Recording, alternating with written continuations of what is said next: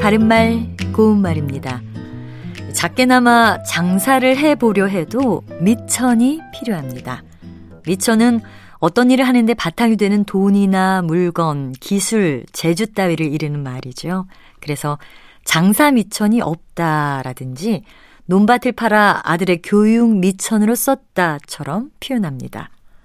관용구인 미천이 드러나다에는 두 가지 뜻이 있는데요.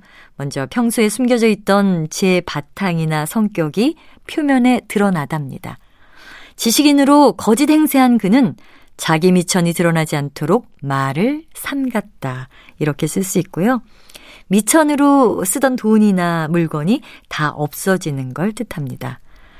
아, 그렇게 도박을 즐기니 그의 미천이 드러나는 것은 시간 문제였다처럼 말할 수 있겠죠. 미천과 관련된 표현 가운데 글 미천은 글을 배워서 알고 있는 지식입니다. 그는 어렸을 때 공부한 한학의 영향으로 글 미천이 넉넉하다 같이 말할 수 있겠고요.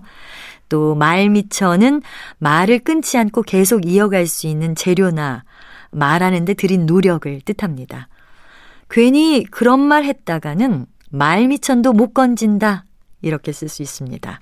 그리고 한미천은 한몫할 만한 미천이란 뜻으로 일을 이루는데 큰 도움이 될 만한 돈이나 물건 따위를 이룹니다. 한미천 생기다, 한미천 잡다와 같은 표현으로 사용합니다.